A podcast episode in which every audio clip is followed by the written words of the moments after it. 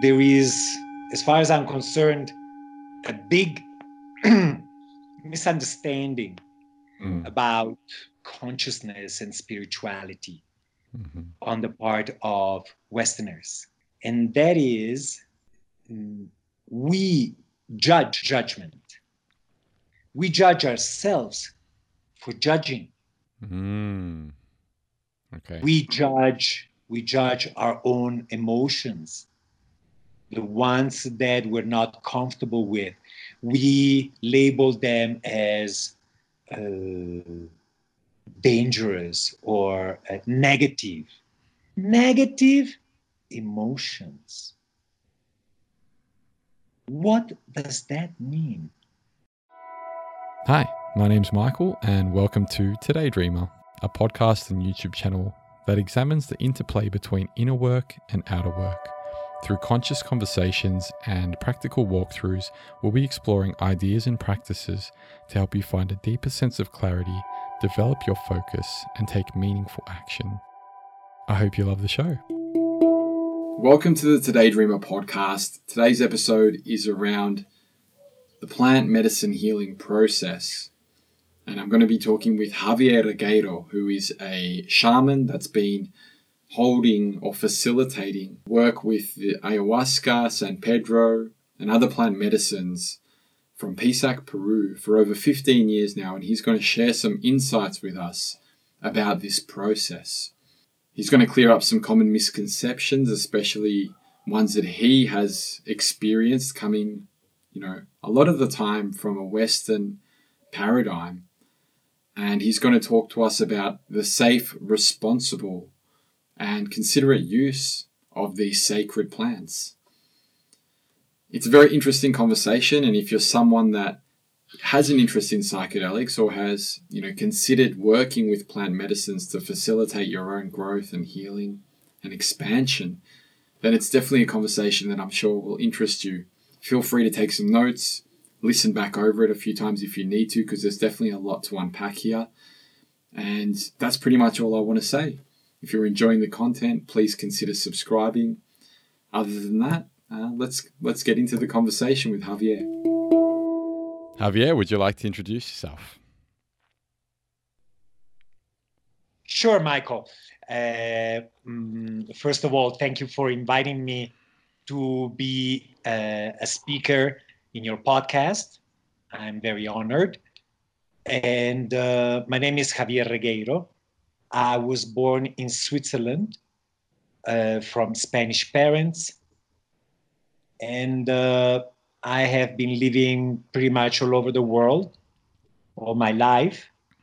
And uh, I have been living here in Peru, uh, specifically in Pisac, in the sacred valley of the Incas, outside Cusco for the last 15 years.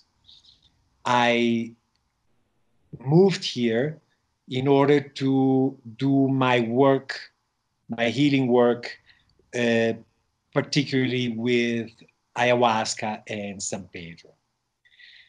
Also, um, very early on in my work, I could see that. So, um, a specification. From the very beginning of my wanting to be of service for these medicines, uh, it was clear to me that my job was that of a bridge, of a bridge between the reality of the jungle, of the of the Andes, and uh, the psychological makeup psychic makeup of foreigners, of people who were n- not from this part of the world.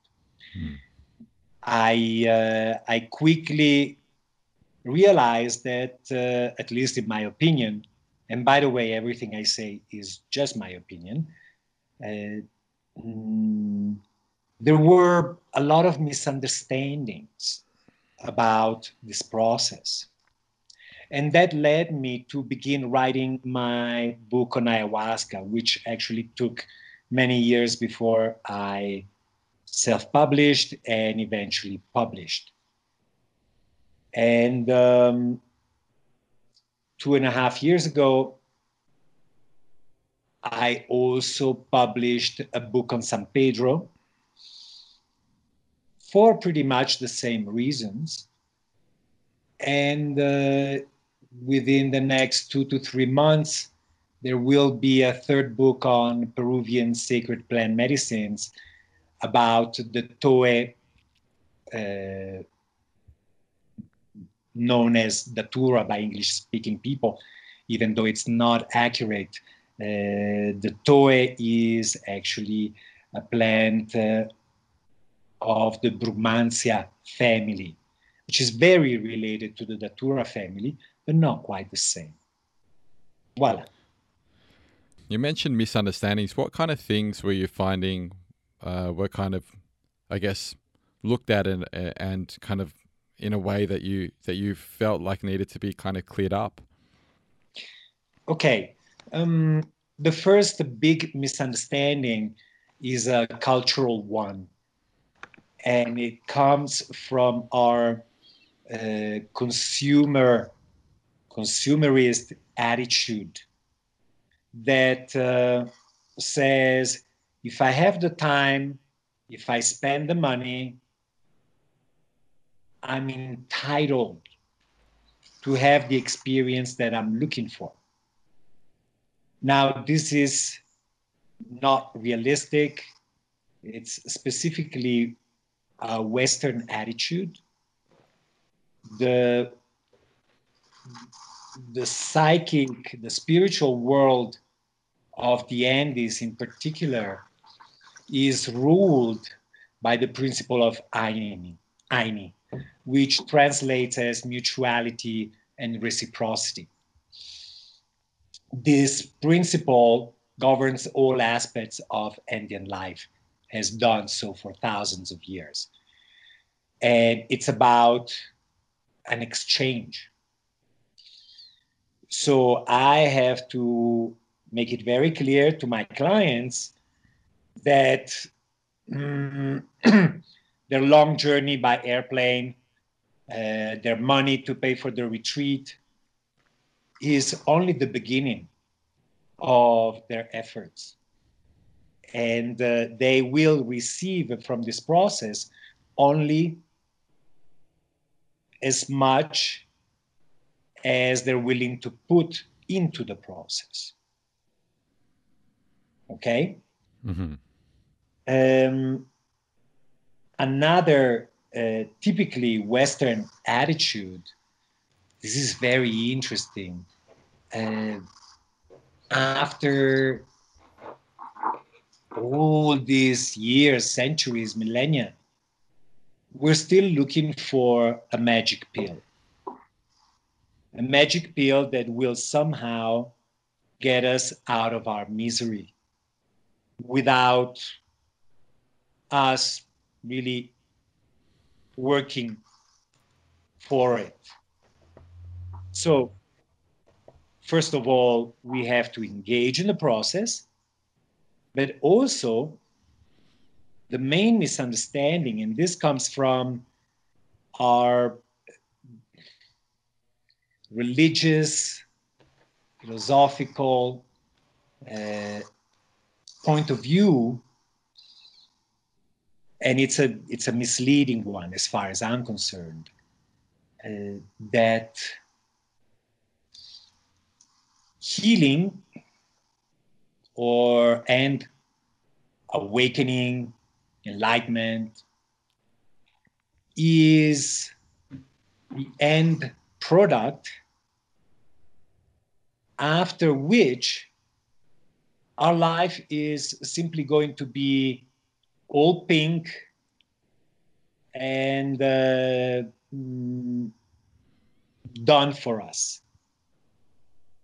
This is not my experience. For me, uh, profound healing, awakening, self realization, they're only doorways. They're only doorways that open up to yet different landscapes and at times with further challenges the wonderful thing about these healing and spiritual experiences is that they change, they help us see existence from a different viewpoint. Mm. And they greatly support us in embracing our own experience, our own life more fully and more gracefully. It seems like expectation comes into the into the picture a little bit, um, and and I, I remember before preparing for my first experience or or what I th- whatever I thought that might look like, um, I couldn't help but have expe- some kind of expectation or some kind of um, assumptions that that came to the fore. How is how? Mm, how does one let go of such expectations, even if they know that they're they're present, even if they're aware of them? How do you how do you kind of guide someone to prepare from that point of view? Um, expectations are an expression of the ego. Hmm. And all of us, particularly Westerners, we live in our minds, we live in our egos, no matter what we tell ourselves. And therefore, uh, as we approach this process, is only natural that we create expectations, that we create fantasies. How to deal with that? Well, what I tell my clients is very simple. I don't know to what degree they're actually able to practice it, but what I tell my clients is if at any point during the ceremony or right after the ceremony you feel impatient, frustrated, angry because you're not getting what you want, and that anger is a, is a sure sign of expectations at work, then uh, feel, you know, come to the awareness that you are no longer in your intentions, in your prayers, but you have slipped into expectation. And knowing that holding on to expectations only creates anger, then uh, it's up to you to do what you want. Create more anger or become aware of those expectations and gently, lovingly letting them go. Knowing, knowing with the awareness that the fulfillment of expectations is actually not to our best advantage. What these medicines, so we, we are fond of calling these plant medicines medicines. Uh, some people even call cocaine medicine, whatever. Um, we call them medicines. So, what is a medicine? A medicine is something that helps us with what we need, not what we want. So, ayahuasca, San Pedro, will, in the best of cases, bring to the surface not our wishes, but our needs. As particularly Westerners, we are so focused on our desires that we are totally disconnected with our actual needs. Which is why people drinking these medicines are often flustered and surprised by what comes up. And that's because they're totally disconnected from their real needs. Now, if, for instance, in my personal case, whenever I drink medicine, whenever I engage in a diet process with my teacher in the jungle, my focus is totally on my needs, my real needs. And uh, and I pay attention. I pay attention to what comes up instead of dismissing or rationalizing the fact that, say, for instance, an old upset has resurfaced again. No. Okay. Whatever comes up in preparation during and after a plant medicine ceremony is never an accident. This is actually our own self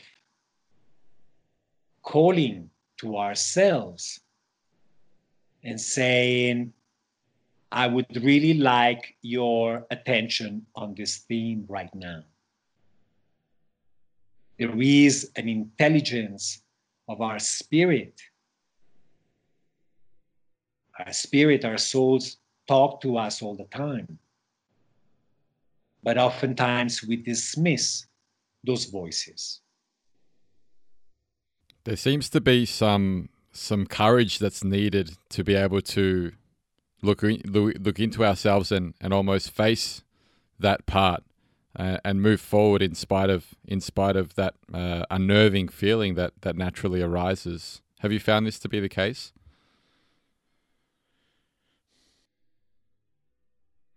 Michael, I excuse me. I went to the Amazon jungle for an ayahuasca retreat for the first time in 2004. Mm-hmm. I was so bored with my own drama that I was willing to do anything and I was willing to go anywhere. And uh, I don't know, I don't know that you can call it courage, but there's definitely an element of discipline, of willingness, and um, and also uh, a desire, a desire to see our own liberation. Mm.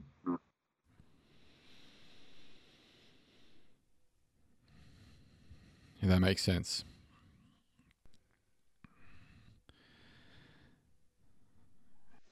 Now, to complete that answer, particularly ayahuasca, as far as I'm concerned, I feel that the biggest gift of ayahuasca to us nowadays is its ability to put us face to face with our deepest fears.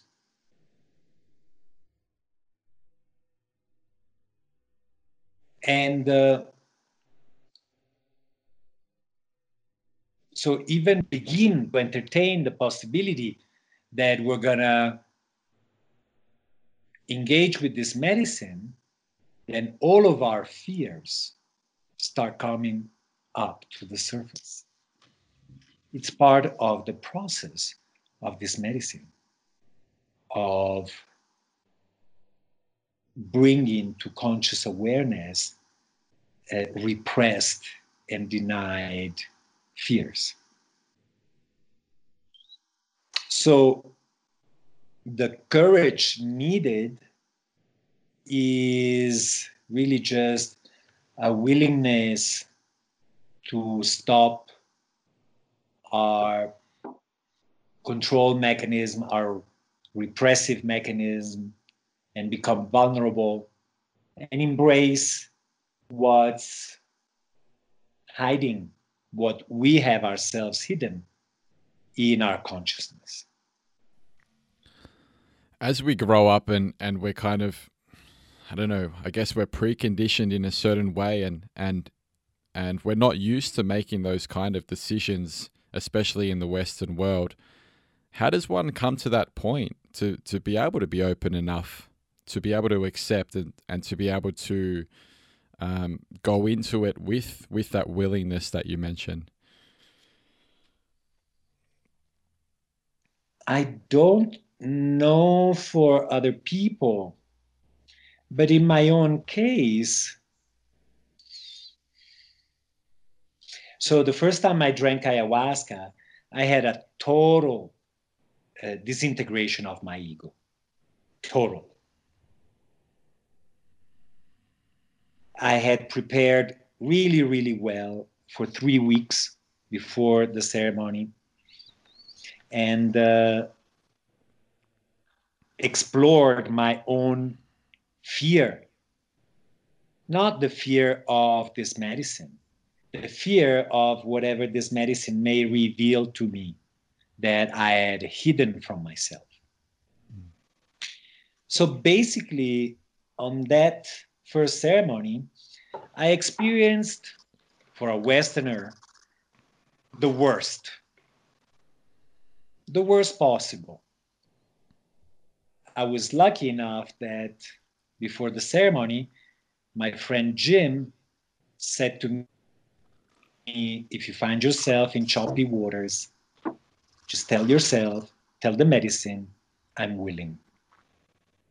And whenever I was self conscious enough and aware that I was freezing in fear because the experience was so overwhelming, I would just come up and go like, I'm willing, I'm willing, I'm willing.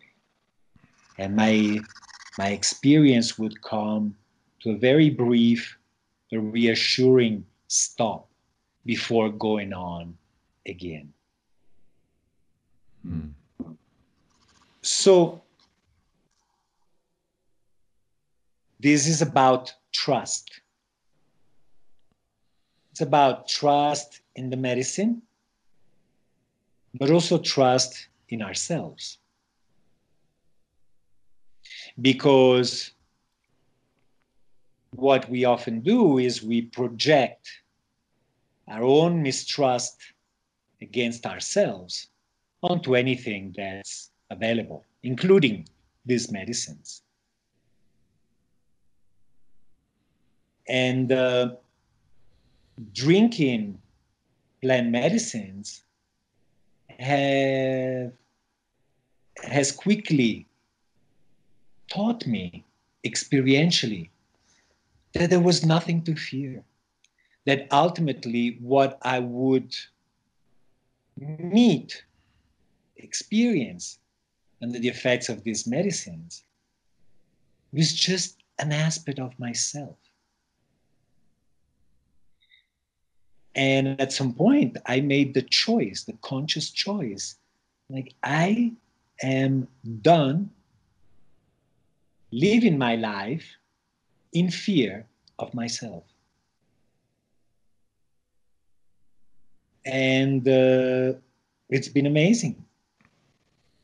You know, when I first went to the jungle in 2004, I drank ayahuasca a couple of times years before. Mm. And uh, by the way, my, my own healing journey from, from, from childhood uh, was, you know, I grew up Catholic. It was heavily colored with shame. And when I went to the jungle, my biggest fear was that people would see me for who I was. With that fear of being rejected which is one of the core soul wounds that I came here in this planet to heal? Well, you know, one, two, three ayahuasca ceremonies. And I'm like, you know, what you've been hiding from yourself and the world is no big deal at all. You may be, you may have been scared of it, ashamed of it, but really, once I saw it, I faced it, I was like, oh, no big deal. But I had to face it to realize that my assumptions were limited or faulty.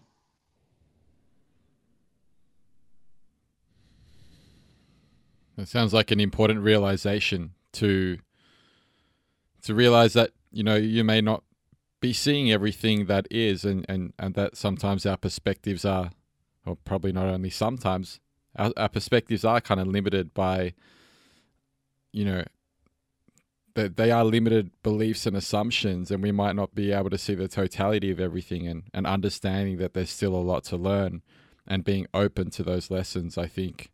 And and you mentioned this in your book the rigidity of the mind. Um, and that seems like one of the most humbling gifts that plant medicines offer us. Is the ability to uh, to i guess um, move move out of that rigidity for a moment and and realize that there's a little bit more than what we may have assumed was the totality of everything and and after yeah no, I was just going to say it, it allows us to take that breath, that, that single pause, and then I guess afterwards, it's like you're looking at life from a totally different point of view. You, you see that there's much more. We're playing in a much bigger space than than what was kind of previously assumed. Um, yes. When we speak of consciousness expansion, we're not talking about tripping our balls off. Hmm. Consciousness expansion is actually about an expanded viewpoint beyond the limiting and limited beliefs that we hold in our consciousness and basically the lies that we keep telling ourselves. The biggest lie is that we are separate from creation. This is what gives rise to a soul, an energy that is a spark of the divine that has forgotten that is part of the divine.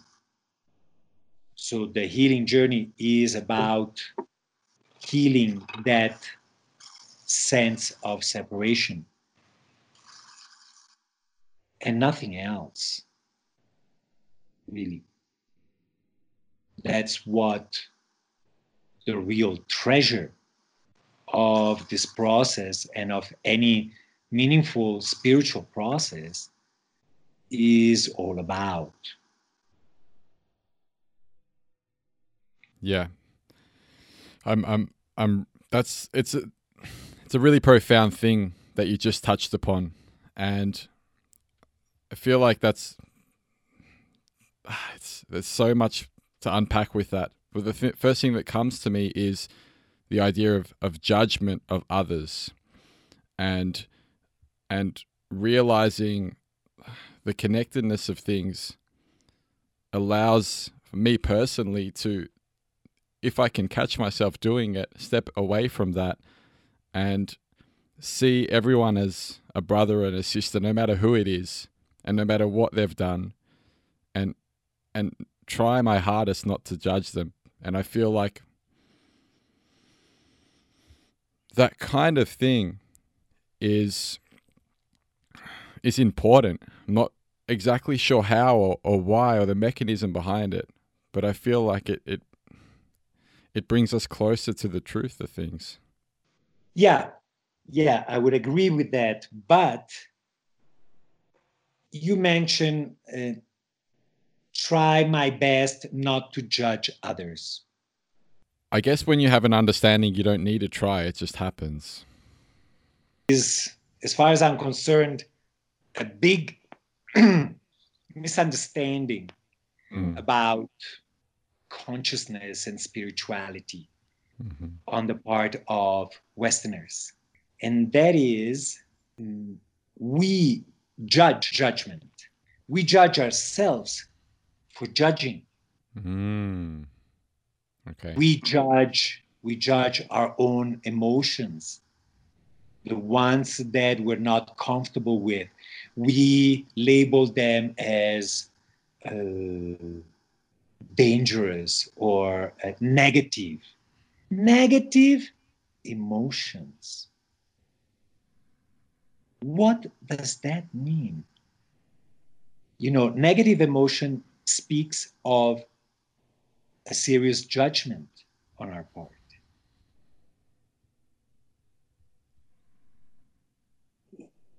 So for me, emotions, all emotions, are equally holy and important.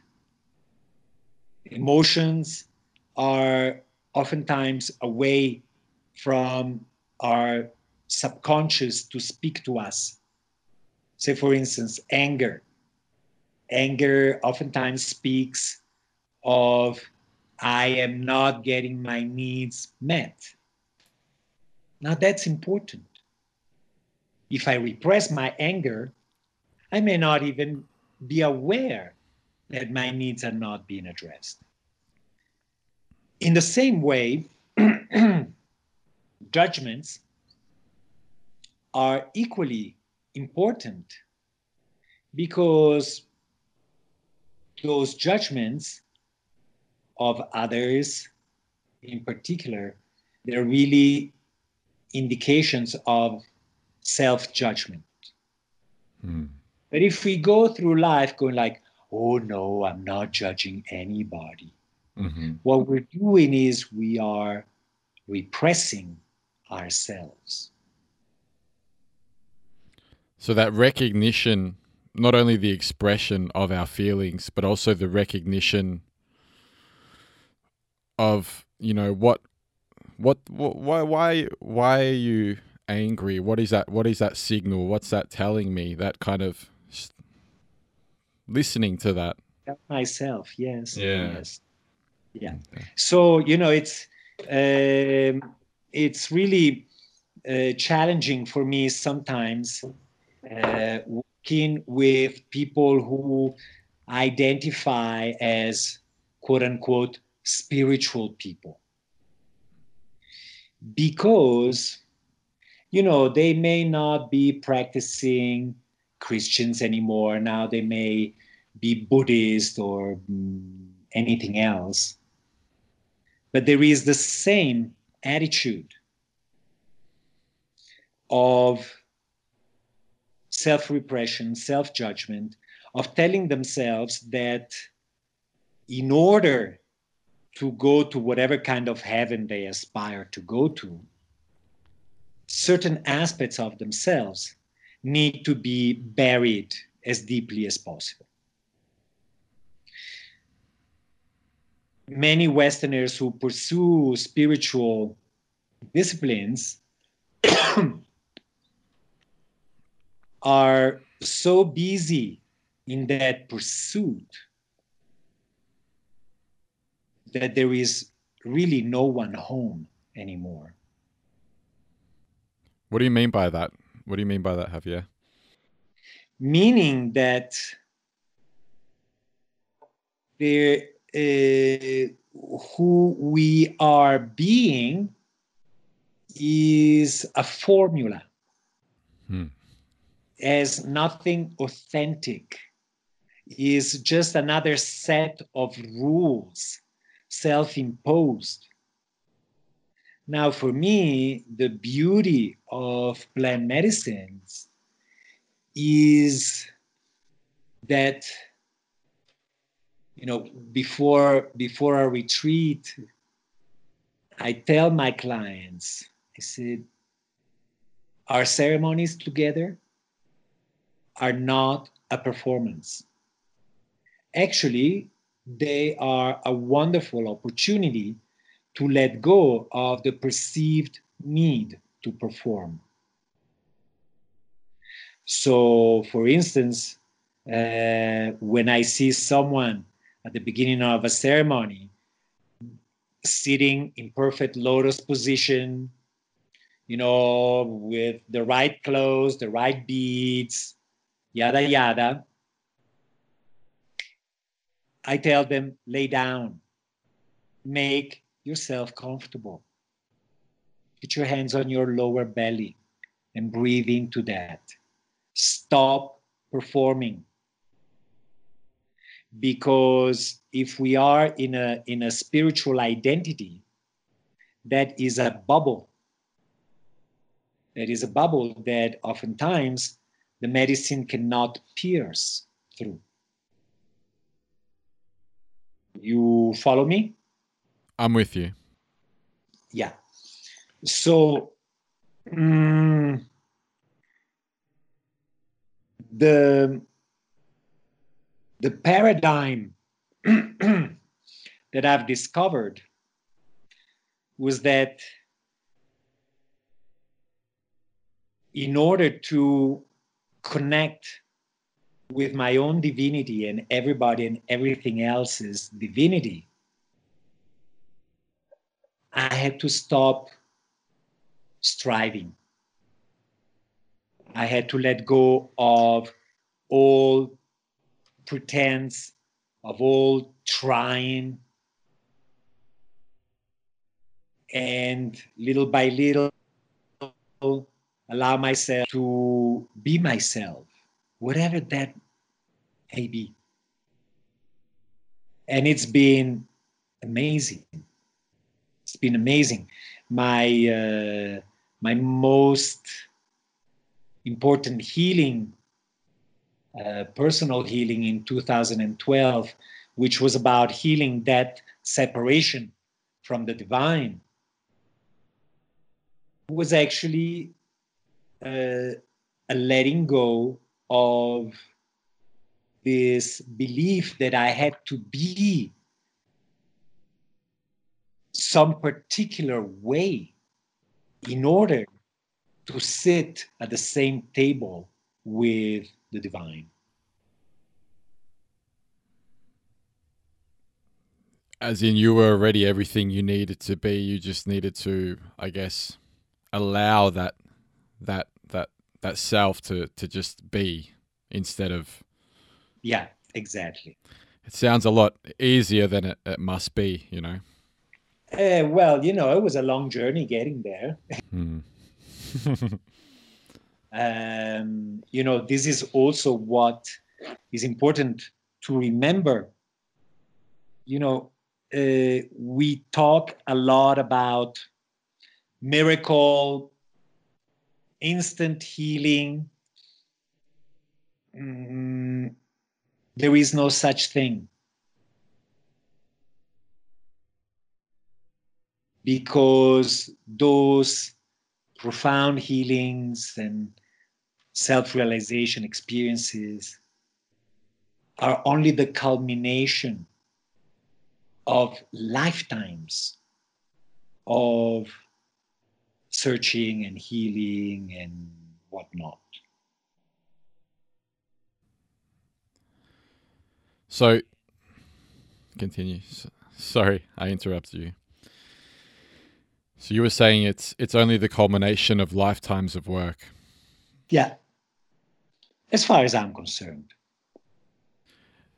And and bringing this all back to let's say a person who is has feels the call, I guess is is the best way of putting it, uh, to engage with this process of opening the next door in this way how would one start to begin, I guess, to prepare um, for for that next step? Well, you know, it may seem uh, very self-involved, but I would definitely recommend reading my books on plant medicines because they're very easy to read. They're not coded in spiritual talk. And they come from the consciousness that I have, so to speak, attained where I live uh, as a result of this process. I uh, I would definitely encourage people to contact the person who may be leading a ceremony or a retreat and uh, feel if there is a connection of some kind before actually signing up because in order to receive the most from this process we it's important for us to be vulnerable.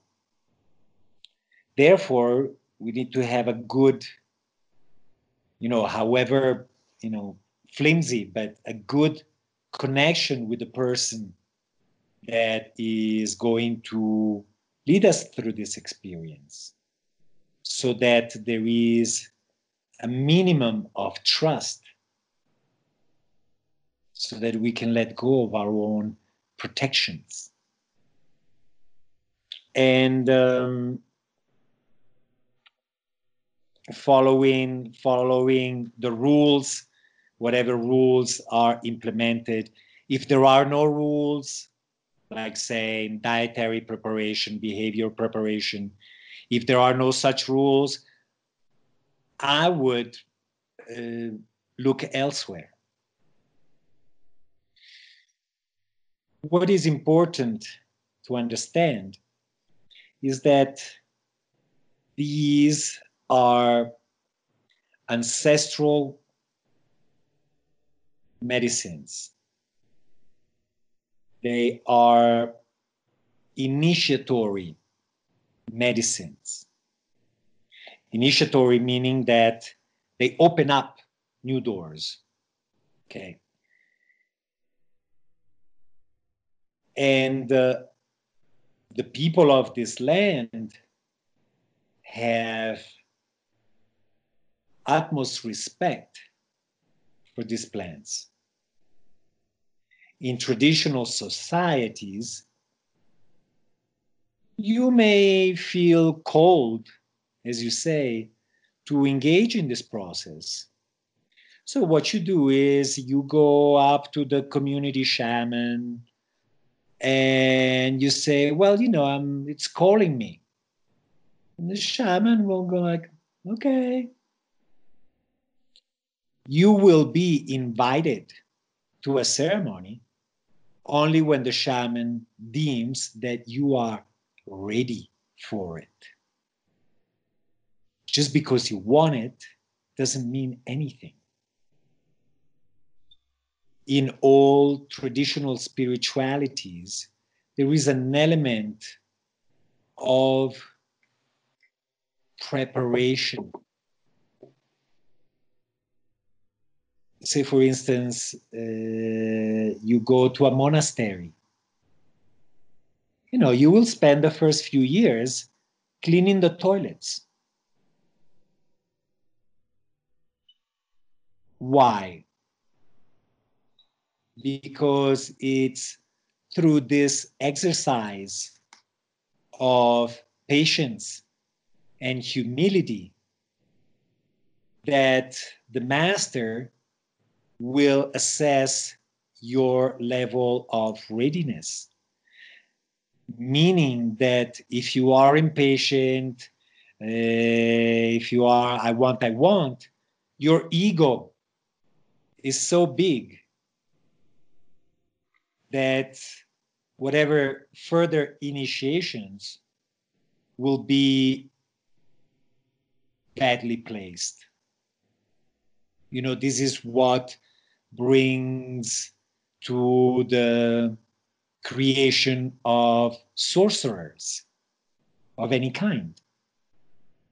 People who are still on a very strong ego level.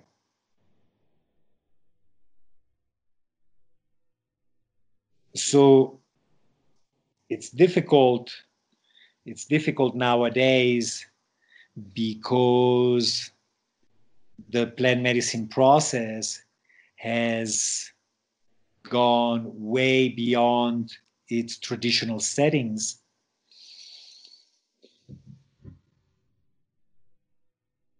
And, you know, as far as I'm concerned, people can do whatever they want, it's part of their journey.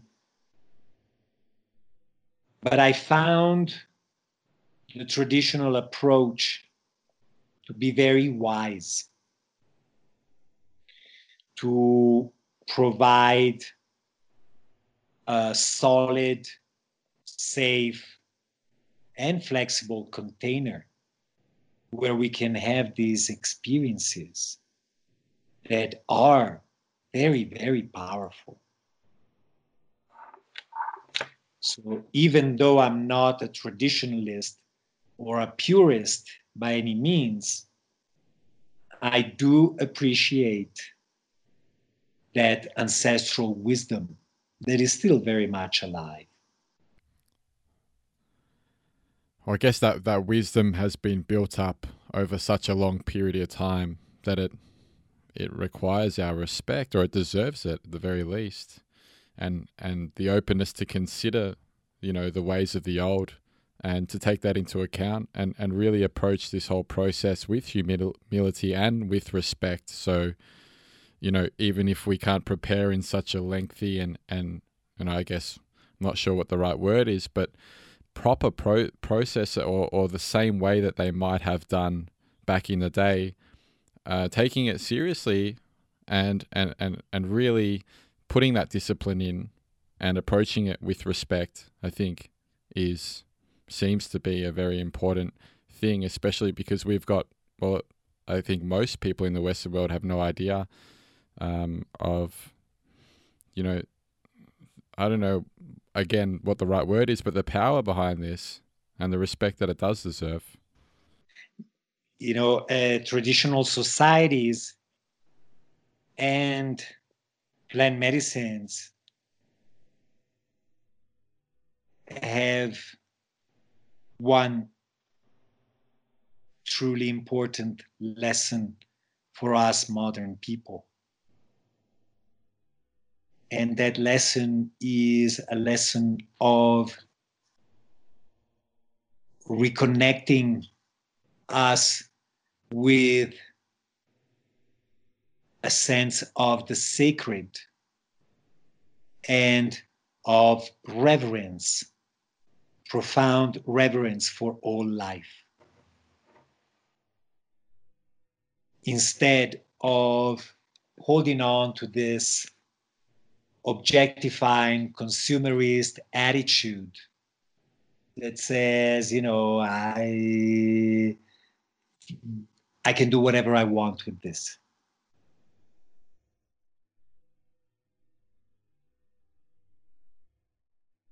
the disconnection the disconnection from the sacredness of life is one of the main aspects of our psychic sickness.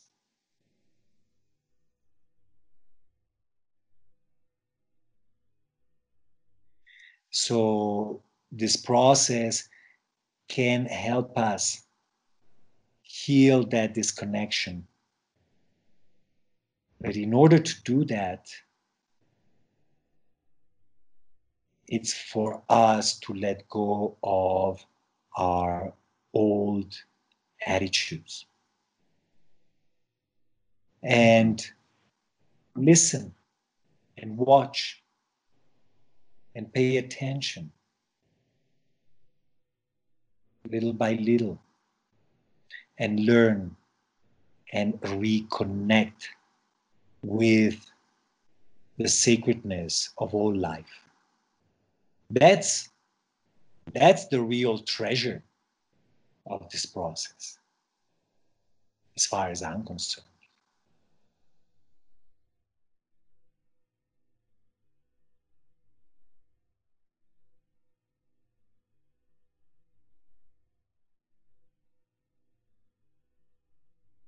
I just wanted to pause for a moment and, and allow that to to sink in deeply, you know, to allow people to absorb that because it's hard to follow a comment like that. It's it's good just to allow a bit of silence sometimes.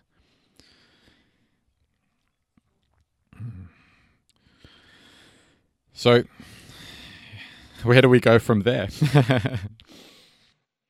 um, you know, uh, a few years ago, there was uh, uh, an amazing Colombian movie mm-hmm. by Ciro Guerra. Okay. Embrace of the Serpent. Oh, I've seen that one. I, I love it.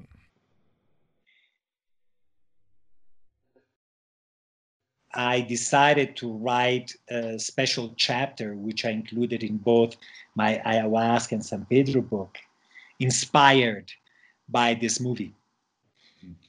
Because this movie illustrates the common, so to speak, mistakes that we foreigners keep making whenever we look for answers outside our own culture, but we bring our own psychic sickness into it with often deleterious results.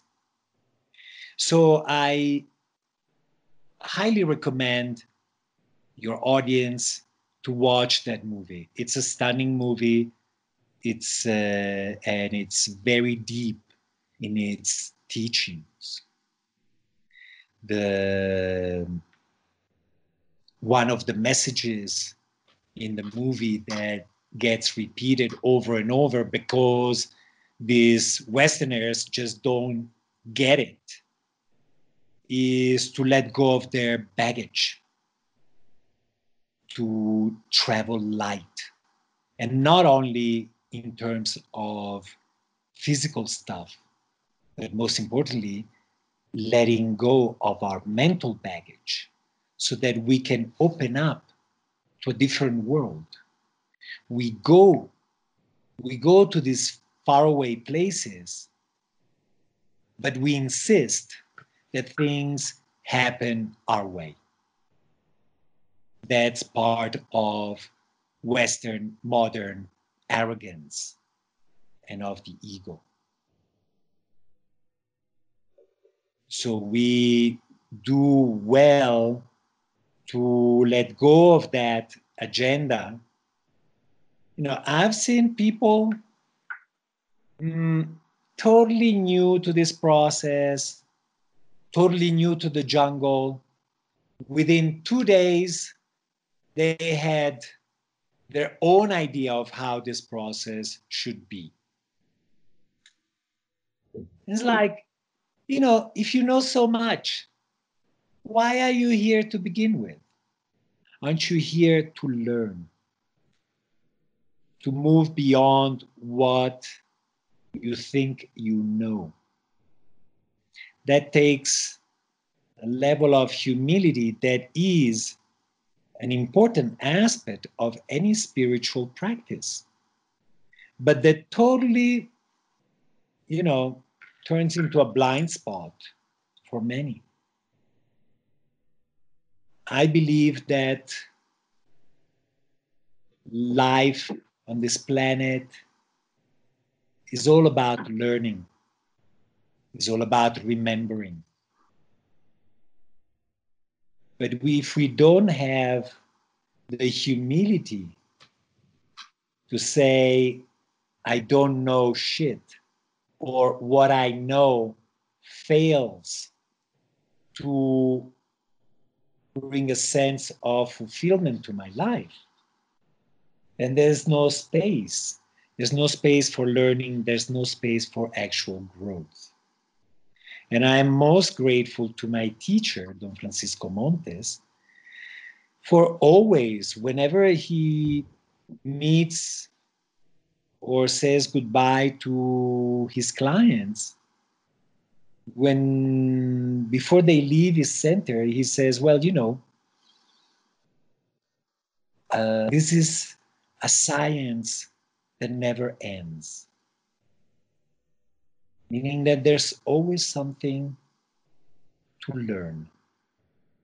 And the true humility is to know that what we're here to learn, we have no idea about. So it's about staying open, staying open to the lessons that the universe and our spirit are bringing to us instead of going like well i'm here to learn this or mm. that or no mm. stay open an open mind an open heart I, I found with with my personal journey something one of the lessons that I learned, and this was quite interesting, and it ties into what you're saying with the openness and the the constant learning, and, and the reason we're here is to learn and and is to remember. The lessons that the one really potent lesson that came up for me was that there there are teachers all around me all the time, and and depending on my openness was would really kind of that would that would allow me to take in more or less of, of, of the lessons around me and that I could approach every relationship as if, you know, no matter who uh, was in front of me or what was in front of me or the situation, there's, there's an opportunity to learn from everything and, and everything can be a teacher if we're open to it. But uh, I, I guess the, the, the tricky part for me was f- finding a way to keep opening, coming back to that re- that that sense of I'm here to learn. I'm a, I'm a constant student, and you know I I I'm I want to absorb as much as I can without allowing myself to get in the way or, or allowing myself to get in the way, but kind of recognizing every moment as an opportunity to learn. Uh, because when I was, you know, engaging with with this experience and with a ceremony, one of the ceremonies, I found that so many lessons were coming through in in in in ways that I normally wouldn't see them. Like I would be blind to the lessons, but for sorry, and and I felt that I had for for the first time almost uh, a chance to see that or recognize that. Good, good. You know, we are all teachers to one another. All of us. We invite into our lives exactly the kind of teachers we need at any given moment. And it's important to be aware that any really good teacher will sooner or later drive you insane, be so annoying. The biggest our reaction, the bigger our reaction, the more sure the sign that this person has something really, really juicy to teach us. And I agree with you, it's, it's challenging at times to honor to honor the fact that that, that these annoying characters are our greatest teachers it takes some discipline to stay with it and ask ourselves the question okay what is the lesson that i'm trying to teach myself by inviting this annoying character into my life? You know even even me you know when when some drama comes up I'll, I'll spend anywhere between two hours and three four days uh, resisting. You know i'm annoyed. I'm like oh shit again. Mm-hmm, mm-hmm. Uh, and i let myself have that reaction because allowing myself to have that reaction takes the steam off of it. And eventually i'm like okay what is actually going on? You know i had uh, a client and friend send me an email a couple of weeks ago. And she said, Ah, Javier, uh, finally I realized that we are in one big fat ayahuasca ceremony right now. I'm like, yeah, yeah. Uh, and she said, you know, when I finally got a little bit more serene in my head, I remembered that this is not happening to me, it's happening for me. That whatever challenges we invite consciously or unconsciously into our lives, they are all for our own benefit. They may be unpleasant, challenging, all of that but therefore our very best. Ancient Egyptians actually, apparently, uh, valued challenging experiences above anything else because it is by meeting and embracing our challenges that we grow. If we keep it all hunky dory, you know, we may have a good time, but basically we stay miserable. We stay kind of immature. It's challenges that enriches beyond anything else. I can, I can definitely feel feel the truth of that one, Javier. Um, I just feel like this conversation has been deeply rewarding just being here with you now and listening I, am sure i want to listen back over it a couple of times and, and, and see you know if i can take in a little bit more um, of what you're saying so i feel like there's so much wisdom in your words and i wanted to extend you know my deepest appreciation for you being open to to have a chat with me have a conversation um, it means a lot you're welcome. You're welcome. Um, what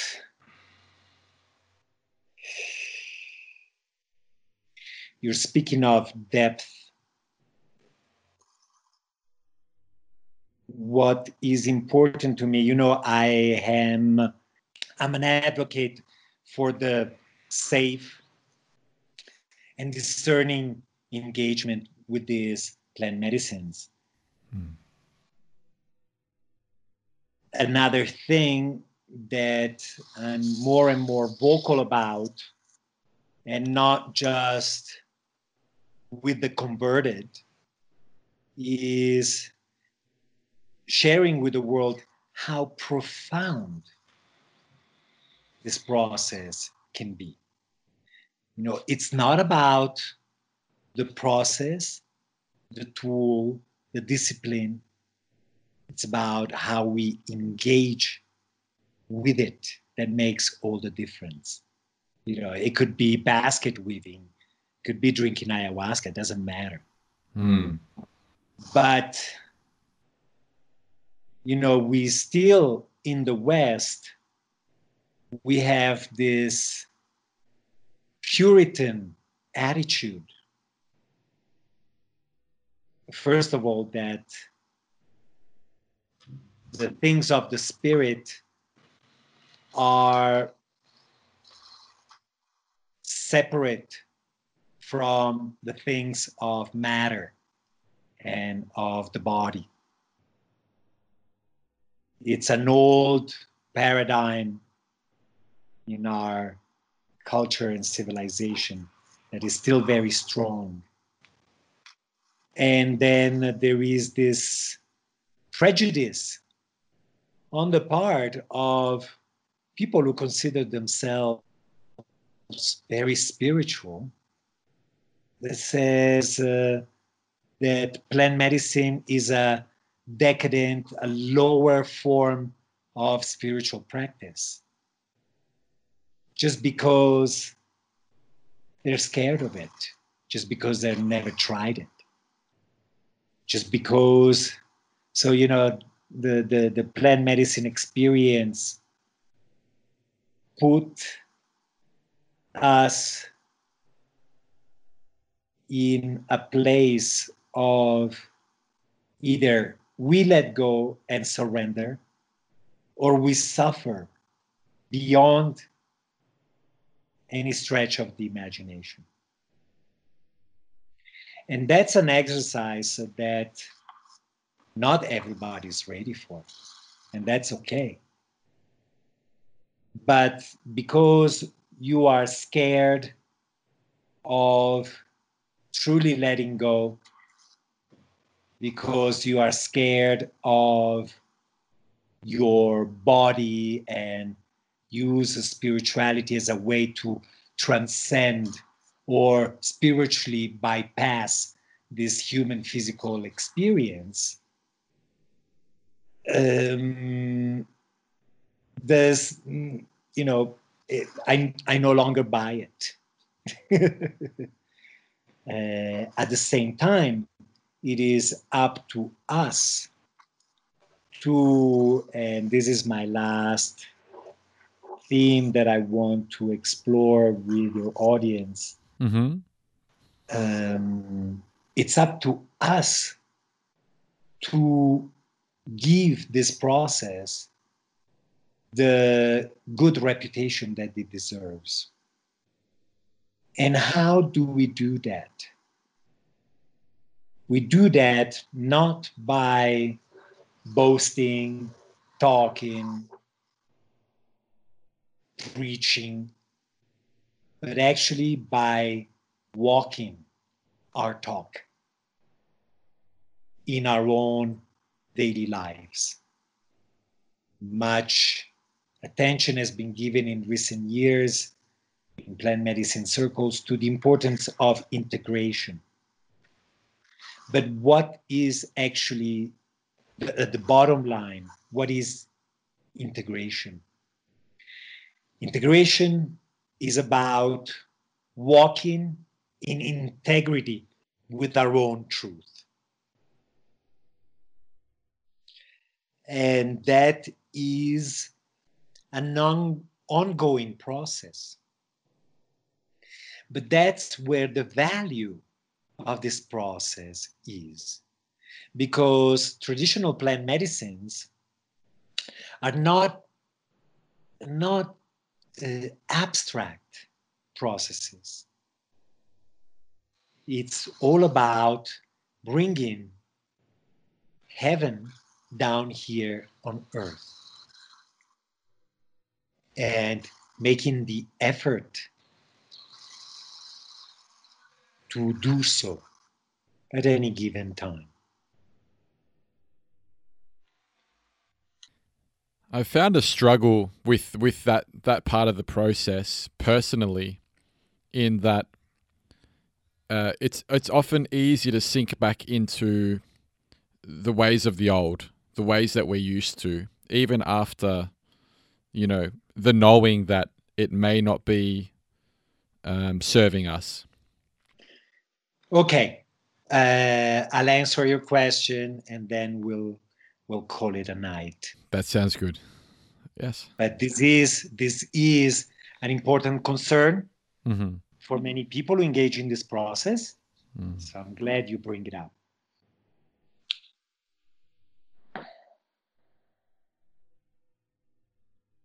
If old patterns resurface, that is a sign, simply a sign that there is more work to do. To have a peak experience is very valuable, but our consciousness is like an onion, many layered onion. And oftentimes there are layers that we may not be aware of. So, like I wrote about in my Toé book that's coming out soon,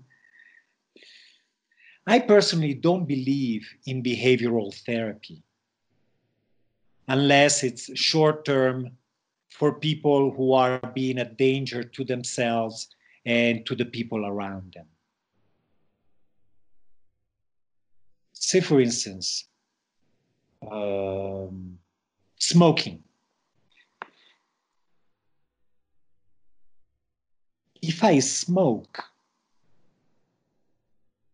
and if I continue to smoke despite my best intentions, is only because that experience of smoking still has a lot of teachings to offer me. There is still a lot of healing that in that behavior that are waiting for me to heal. So again, it's not about fixing ourselves. That is an attitude that is so Western. You know, I need to fix myself at all costs and as soon as possible. No. Like I tell my clients at the beginning of a retreat together, is say, you know, even though this is a fancy hospital, the you are not here to fix yourself. You are here to learn from yourself and to honor the totality of who you are and of who you may have been.